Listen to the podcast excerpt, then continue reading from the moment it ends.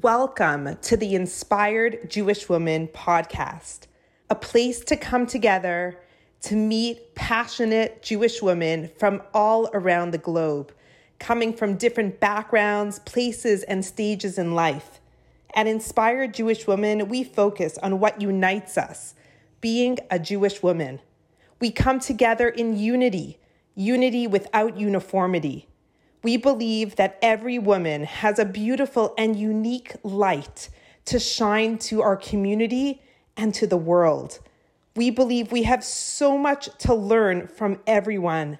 In these podcast interviews, we find the light in others and help illuminate it forward to all of you. These are the topics that matter most to you and empower you to be the Jewish woman you want to be. So sit back, relax, and enjoy.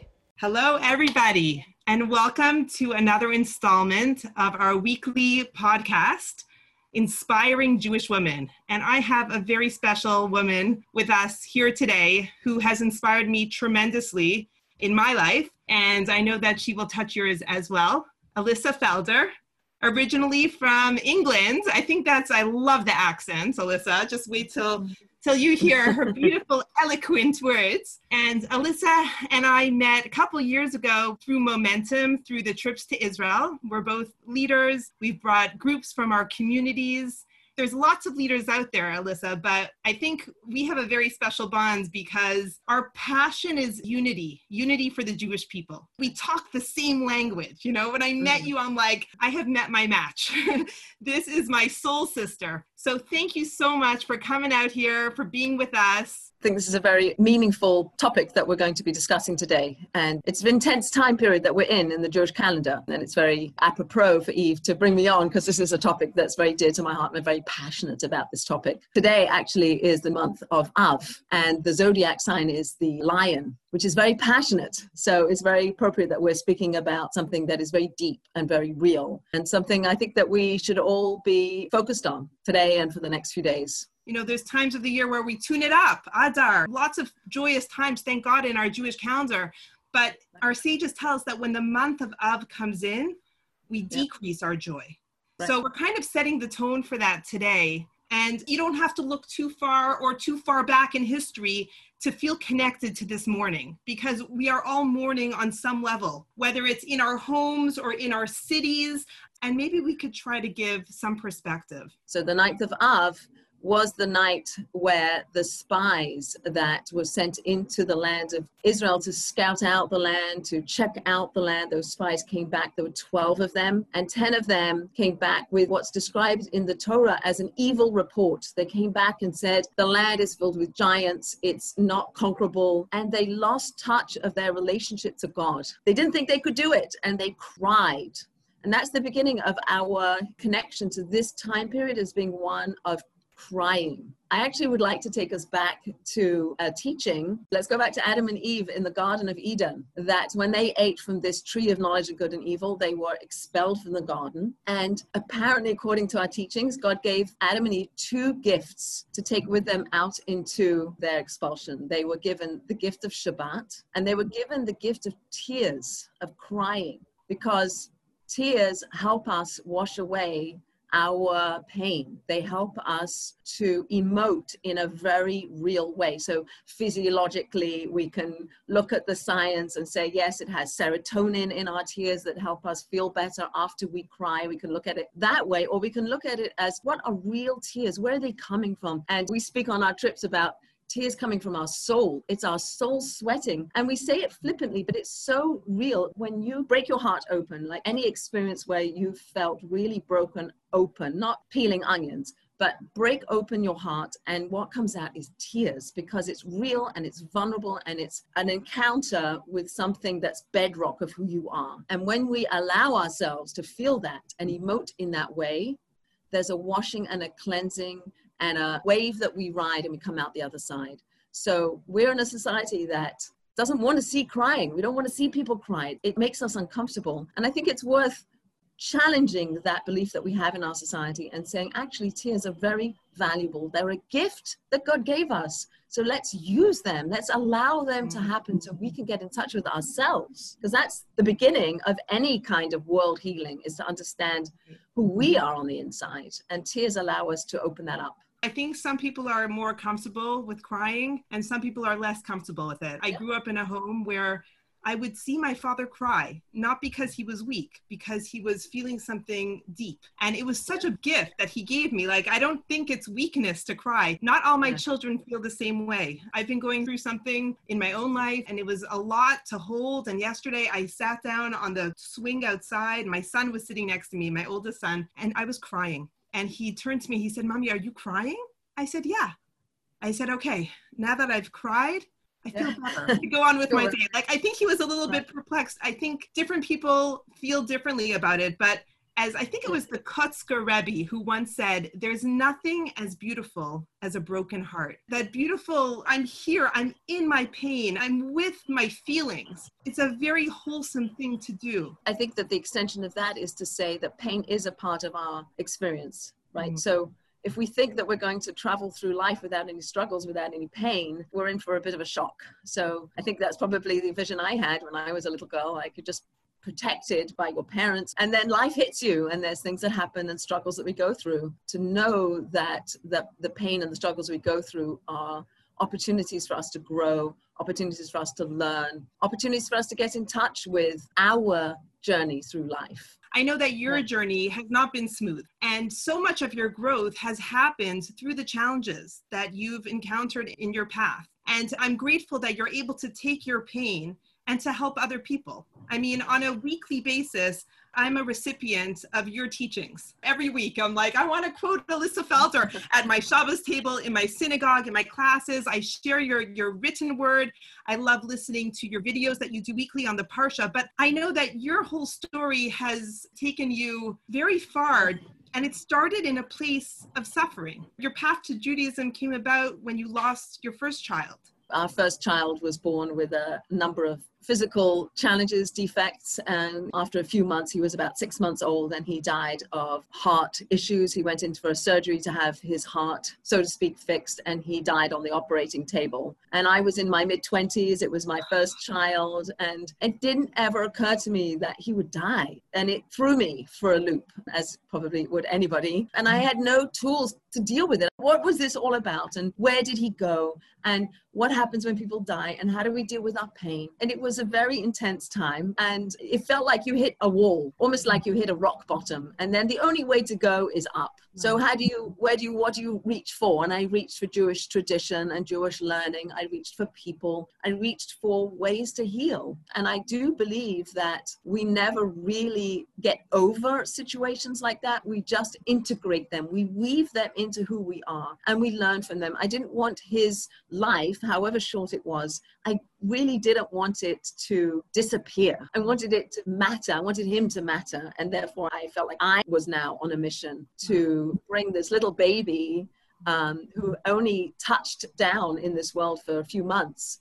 That his life should impact at least me and my family, and I believe it has, obviously. And I've had, thank God, subsequent children to him. He was our first child. But those tears of loss and grief and suffering and pain are ones that you learn from, I hope. So the fact is that my daughter also lost her first child, which is very interesting experience to go through again. And I felt equipped. I felt equipped to teach her. She didn't want to be taught by me. You have to experience your own lives, but you can listen to wisdom and you can think about those things so that when you hit your roadblocks that you're going to come across, that you can be inspired or you can see the path that other people have laid before you. Tears that I cried were insatiable. There was no end to the cries until there was an end to the crying. And then I felt like I had come onto on the other side. I want to put out there because I don't know how much our viewers know you and about you, but you have taken that pain and you've turned it into action. Uh, you got involved with your Chevra Kadisha, your Jewish burial communal work and you've never looked back. You're the person that I call for questions. And it's just amazing to see how you could take something that's so raw and use it in a way that's so productive. And my blessing to you is that you should not know any more pain or sorrow. Right. I mean, no one should. And every tear that you shed should be used for a purpose. There's this idea that God collects all of our tears and he holds them in a very special place. I don't think tears ever go wasted. They're special to God. We turn our tears into prayer very often. It's just a very powerful thing to cry. I want to now shift a little bit because there was this story that came out in New Jersey. Was it there was a tragedy? I mean, maybe you'll tell us more. I did print out the article that you wrote so beautifully on Aish.com. It was called yep. My Shiva Visit with the Ferencz sisters in Jersey City. And basically, I want you to explain what happened your perspective. This article moved me to no ends because I wanted to be there. I really wanted to be in pain with the Jewish people. The Jewish people are compared to one body. If your arm is hurting, your whole body is hurting. You're in pain. And when someone is suffering in Israel or in Jersey City or wherever it is in Providence, Rhode Island, where you live, when we hear of someone's pain, it's not just like, oh, okay, that's them. I'm here. It's no, it's we're collective. We're one body, one soul, the Jewish people. So tell us about what you did, your experience, and how you grew from this. I probably would take it from the other angle in that going back to the experience with my child Sam, learning from that. One of the things that was really, really apparent to me is the value of a Shiva call. The people that came to our home and they sat with us. They didn't offer pontifications of why this happened. They sat, I mean, what can you say? You walk into a home of a mother and a father who've lost their first child, six months old, they're in their 20s. There's nothing to say. You just show up. If you're brave enough to show up, you just show up. And it's your very presence that is so comforting. And maybe the tears that you shed as you become that one soul in that one room, that's what brings comfort. We're looking to comfort the mourner. When we come into that Shiva house, we're looking to comfort you. And I can tell you that I still have the list of people that came to my Shiva house. And it's 30 years ago. It's literally 31 years ago that Sam died. And I still know who came and I still think about them so warmly. I want to be those people. I want to be like those people that did that for me. And I didn't know about it, but now I do. So there's a terrorist attack that happened. Perhaps you've heard of it. These people ran into a Jewish supermarket in Jersey City and they shot three people. One of the people who died at the scene was the store owner, Mrs. Ferencz, but she was killed in that accident. And we don't live that far away from Jersey City.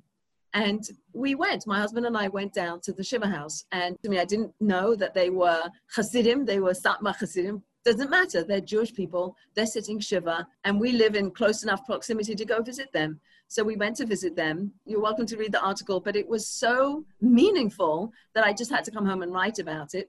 And having written about it, I had people emailing me and telling me because we read your article we also either went to that particular shiva house or went to another shiva house that we were humming and harring should we go? Should we not go? And they went having read the article. So the power that we have to just put it out there just put stuff out there. You never know where it's going to land. You never know who it's going to inspire. You never know whose actions are going to elevate the world because we're all learning from each other right so to walk into the Shiva house not knowing anybody and then recognizing that I really didn't fit in because this is a Hasidic house and I'm not, and it's obvious that I'm not.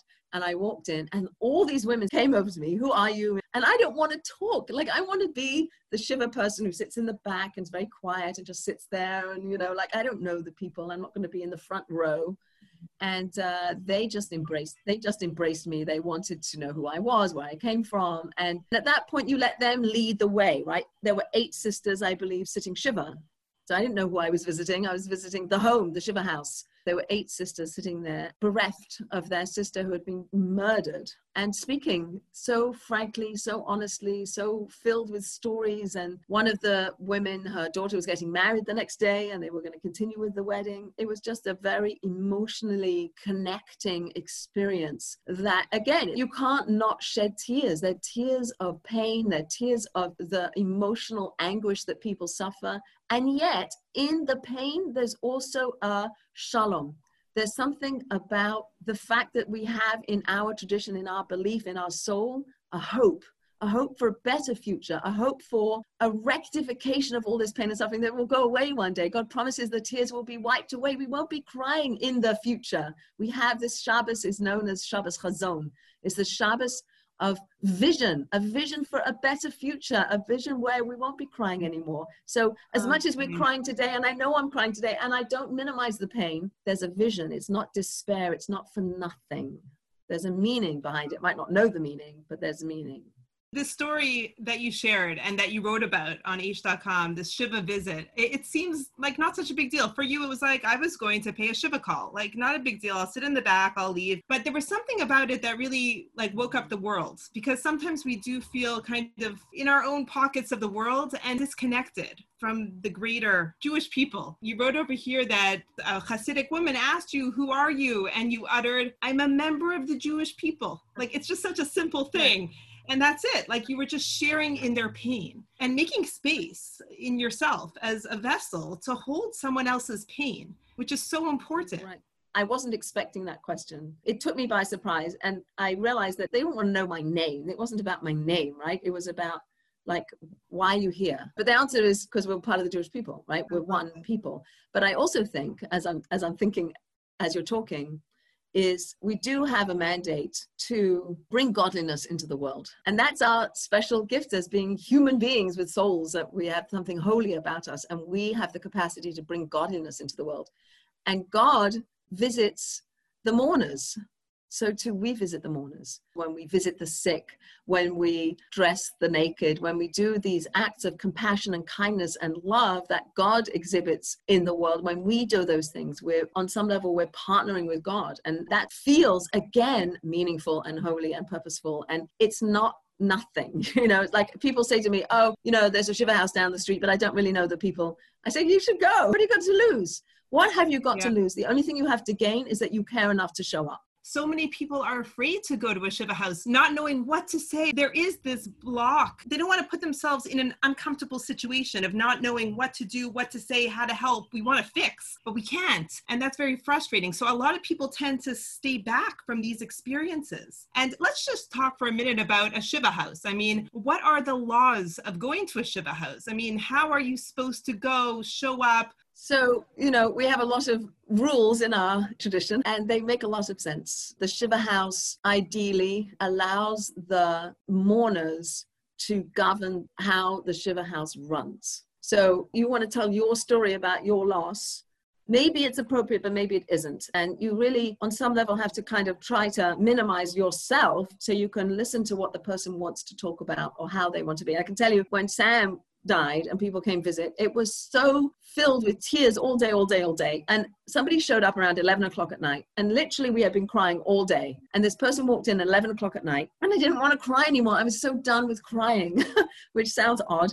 And I wanted to talk about, I don't know, something different, something quote happy and the people who walked in told a story and it was a funny story and we laughed and i think that also amazing, just as a sidebar comment, the line between crying and laughing. It's so fine, that line. Like it's just deep emotion coming up. It's just an overflow. And sometimes it comes out as tears and sometimes it comes out as laughing, you know? Mm. Like it has a different way to express itself. It can be deep guttural wailing from deep within. It can be like, I just laugh, right? Because it's funny if you watch a movie and you go from a sad scene to a happy scene, the happy scene becomes really happy. it gives you a release in the other direction. So that's one thing. But but for somebody walking into our Shiva house 11 o'clock at night and seeing the Felders laughing, they think, what like what's going on here? But it's not about that, right? It's about letting us, the mourner, the person who is mourning, lead the way. If they want to show you pictures about their loved one, look at the pictures. If they want to talk about what they eat for dinner, it's about them. It's about them. If they want to go upstairs and take a nap, let them take a nap. It's not about you going to visit, like you have to talk to me because I came to visit you. It's really, truly trying to focus on the mourner sometimes I go to a Shiva house. You know, I have a lot I want to talk about sometimes that I feel like brings comfort about what our tradition teaches about when somebody dies or what happens to their soul or how we take care of people before they die. And if they're open to that information, I find that is sometimes very comforting. But for people who are not in that world of talking about death all the time, just be there and let the mourner lead the way and be comfortable with that pause. Allow that pause, allow that quiet, just sit with people. Be, as Brene Brown would say, be in the pit, not mm. look down and say, Can I pass you a sandwich, but be down there and say, I'm going to hug you, I'm going to cry with you, and I'm going to hold your hand, and I'm with you. What not to say in a Shiva house is your interpretation of why the person died. Or people would say to us, oh, he's in a better place and it's all for the best. Maybe it is. I don't want to hear it. It was not comforting to me for somebody else to tell me how I'm supposed to feel and walk in and just sit there and be quiet and let the mourners lead the way. I would put that as number one. Wow. Okay. Thank you for that. I think that fear might hold people back from going, from showing up for other people just because they're not sure what they could do to help. My cousin in Toronto lost a grandchild in the beginning of COVID, and they were not able to have anyone at the funeral.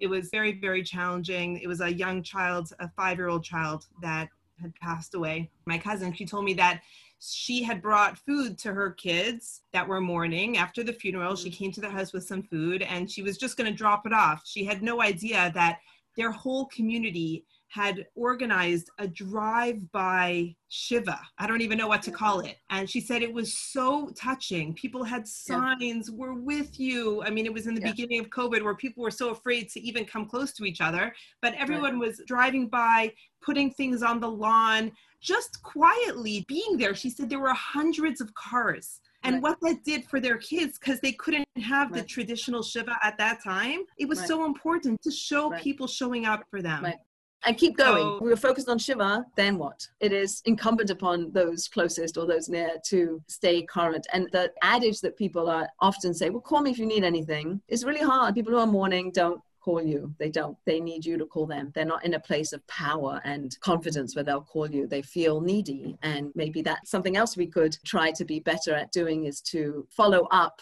with people after Shiva not wait for them to be in touch with them or bump into them in the supermarket or something. Keep the calls coming, keep the letters. I'm telling you, I have a drawer full of letters that people wrote me, and it's 30 years ago, and I'm still rereading those letters. Why? It keeps you motivated. Like, I don't know how long I'm going to be in this world. Please God, I'll be here a long time. But we don't know. My child died at six months, my granddaughter died at three months. We have no idea. So let's use it. Let's use our time well. Let's dig deep and let our soul out. And mm-hmm. your words, let it shine, right? We want to shine. How do we get there? How do we do that? Letters and phone calls and Zooms.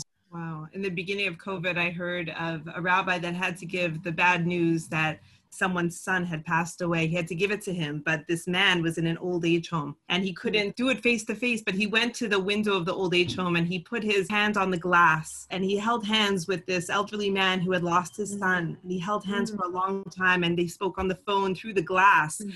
And I'm just thinking, we've become creative in really showing up for other human beings. So, this time of year, these nine days ending with Tisha B'Av are very sad days.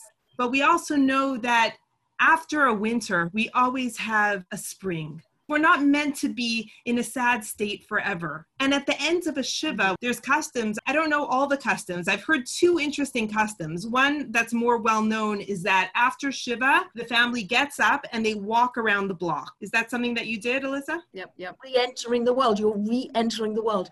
Your world has changed when you've lost a loved one your world has changed and it's not going to be the same ever. There's a rip in the universe. It's new, it's different. So you've been in your home for seven days and now you're beginning the next chapter, but you're not fully engaged with the world. We still have restrictions of things that we don't do. For the first month and the first year, first month, right? Yeah, right. But it defines, you become defined as a mourner. And I think it's a good thing. Like I've seen people who lost a mother and went back to work the next day. And we have built in to the Jewish tradition, the title that you are a mourner, and there's things that allow you that space to process that. And saying Kaddish, doing acts of kindness, and we continue to do those acts of kindness. We're still linked to those. It's interesting, this week's Torah portion is called Devarim, it's the beginning of the book of Deuteronomy. It says that Moses is talking to all the people, and there's a teaching that all the people are literally all the people, all the people that have died, all the people get to come, all the people are listening to this. We are now re entering this covenant with God before we're entering into the land, all people. And I think it's a very comforting thing to feel like we're a link in a chain, right? Mm. Like you have spoken so eloquently about our souls being interconnected. So we're souls interconnected horizontally and vertically through all time, through space. There's a soul called the Jewish people, and we're a piece of that. So the people that predecease us the people yet to come, we're connected, almost like grapes on a vine. We're clustered. So when I think about my son or I think about my granddaughter, like we plant seeds in the ground and you water them and they dissolve into the earth and then they sprout as a tree. We had the destruction of the temple, which is what we're focused on now. And We have a vision that there'll be a third temple. We have what's going to grow in the future. We lose our loved ones. We have a teaching of a resurrection and we'll come back together and we'll see those people again. So we're people that hope. That's very important. If we give up, then I don't think we're in a good place. The other custom, I think it's rare, but I'm not sure which type of Jews practice this custom. But recently, my husband was at a Shiva and he was there at the last day of the Shiva. And when the mourners were getting up, instead of walking around the block, their custom was that someone came and actually screamed at them, Get up, get up. She was like stamping her foot on the floor, Get up. Like she was kind of waking them up because, in a way, after going through seven days of sitting Shiva, you don't want to get up. You can't see past that. And I'm not sure where this custom comes from. It was a Rebbetzin that had come from England, and my husband had never seen anything. He said it was kind of shocking because she's this very edel, very calm, very dignified lady, and all of a sudden she's screaming at the mourners, "Get up! Get up from Shiva! Get up!" Until they got up. So, have you ever heard of that custom? No, but I think the message behind it is that we mourn when it's appropriate to mourn, right. and then we move on. And again, it's not that you fixed it and the hole's gone. You've got to keep moving, right? We mm-hmm. can't get stuck in shiva mode for the rest of our lives, right? We've got to get up and do the next phase and keep moving. So, on that score, it's so interesting. If you look back into the Torah and Jacob, when he learned that Joseph had been killed, but he hadn't been killed, but he was led to believe by these other sons that he had been killed. He never stopped mourning. He never stopped mourning. One of the teachings given as to why he didn't stop mourning is because he never really gave up hope that he would see his son again. There was still something subconsciously in his mind that he didn't quite believe it that he would never see his son again. That he was he really dead?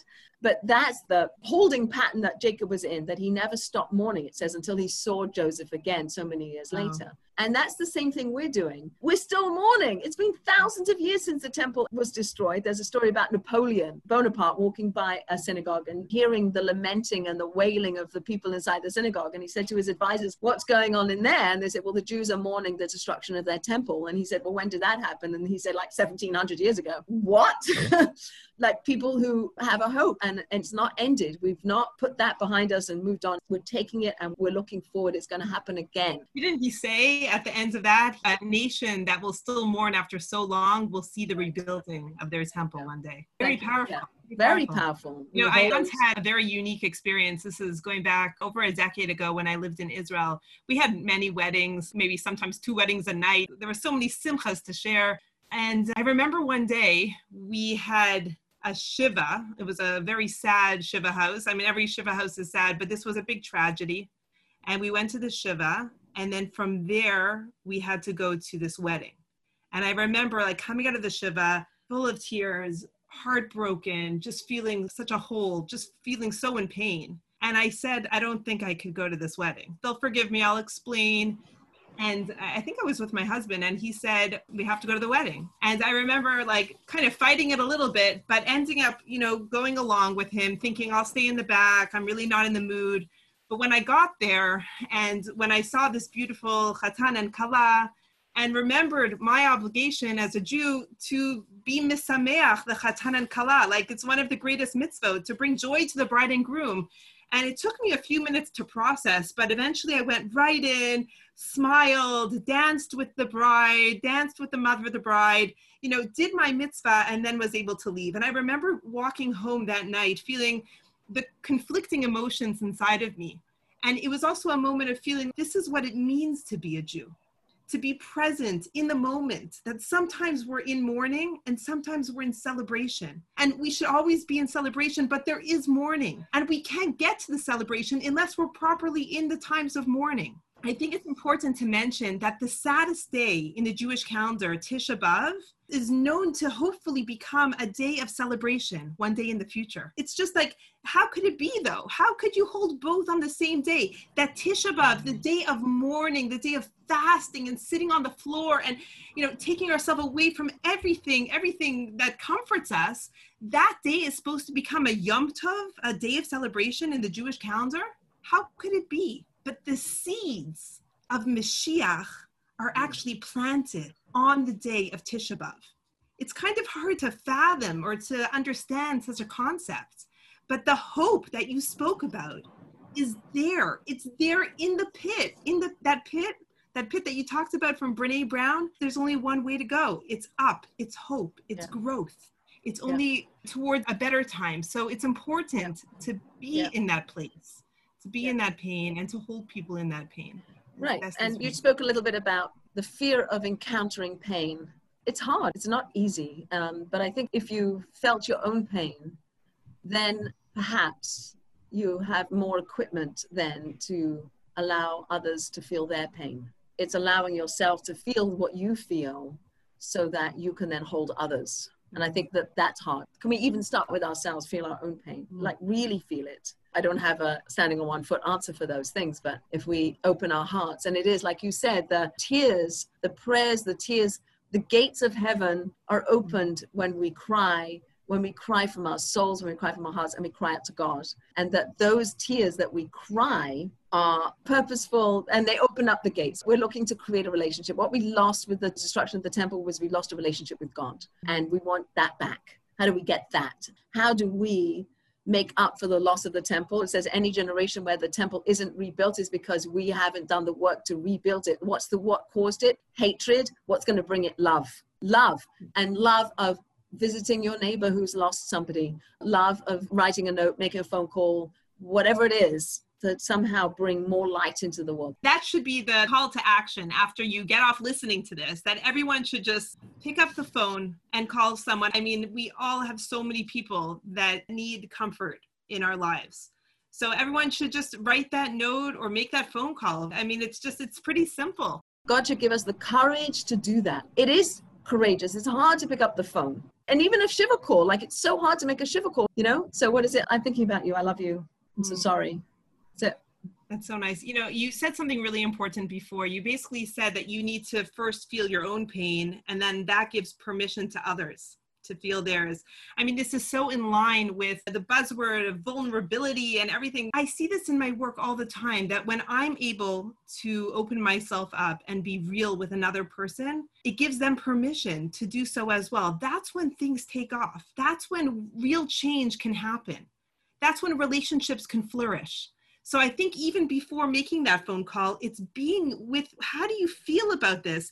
Could you feel, could you touch into, tap into the pain that you're feeling for a fellow friend, a fellow person, a fellow Jew that's struggling. It's taking that moment and then bringing that forward and saying, I'm with you in your pain, but from a real place, not just chit chat, but really, really feeling someone else's pain. Maybe we could bring Mashiach. If we all do this, maybe we could bring better times just by all of us doing our part. And maybe this year, Tisha B'Av, maybe it'll turn into a day of rejoicing with the coming of Mashiach. I'm praying for it. We're waiting for it, all of us. And like you said, we're crying. We're crying not just for ourselves and not just for our immediate communities. We're crying for the world. The world is in not a good place, and there's lots of pain and suffering out there. And it is an opportunity in these COVID days to truly open ourselves up and cry those tears that were a gift. They were given back to Adam and Eve as a gift. And they're in us. They're in us. We have this blessing we say when we go to the bathroom about opening up our orifices and our cavities open up your tear ducts and let the tears come real tears Beautiful. heartfelt tears Beautiful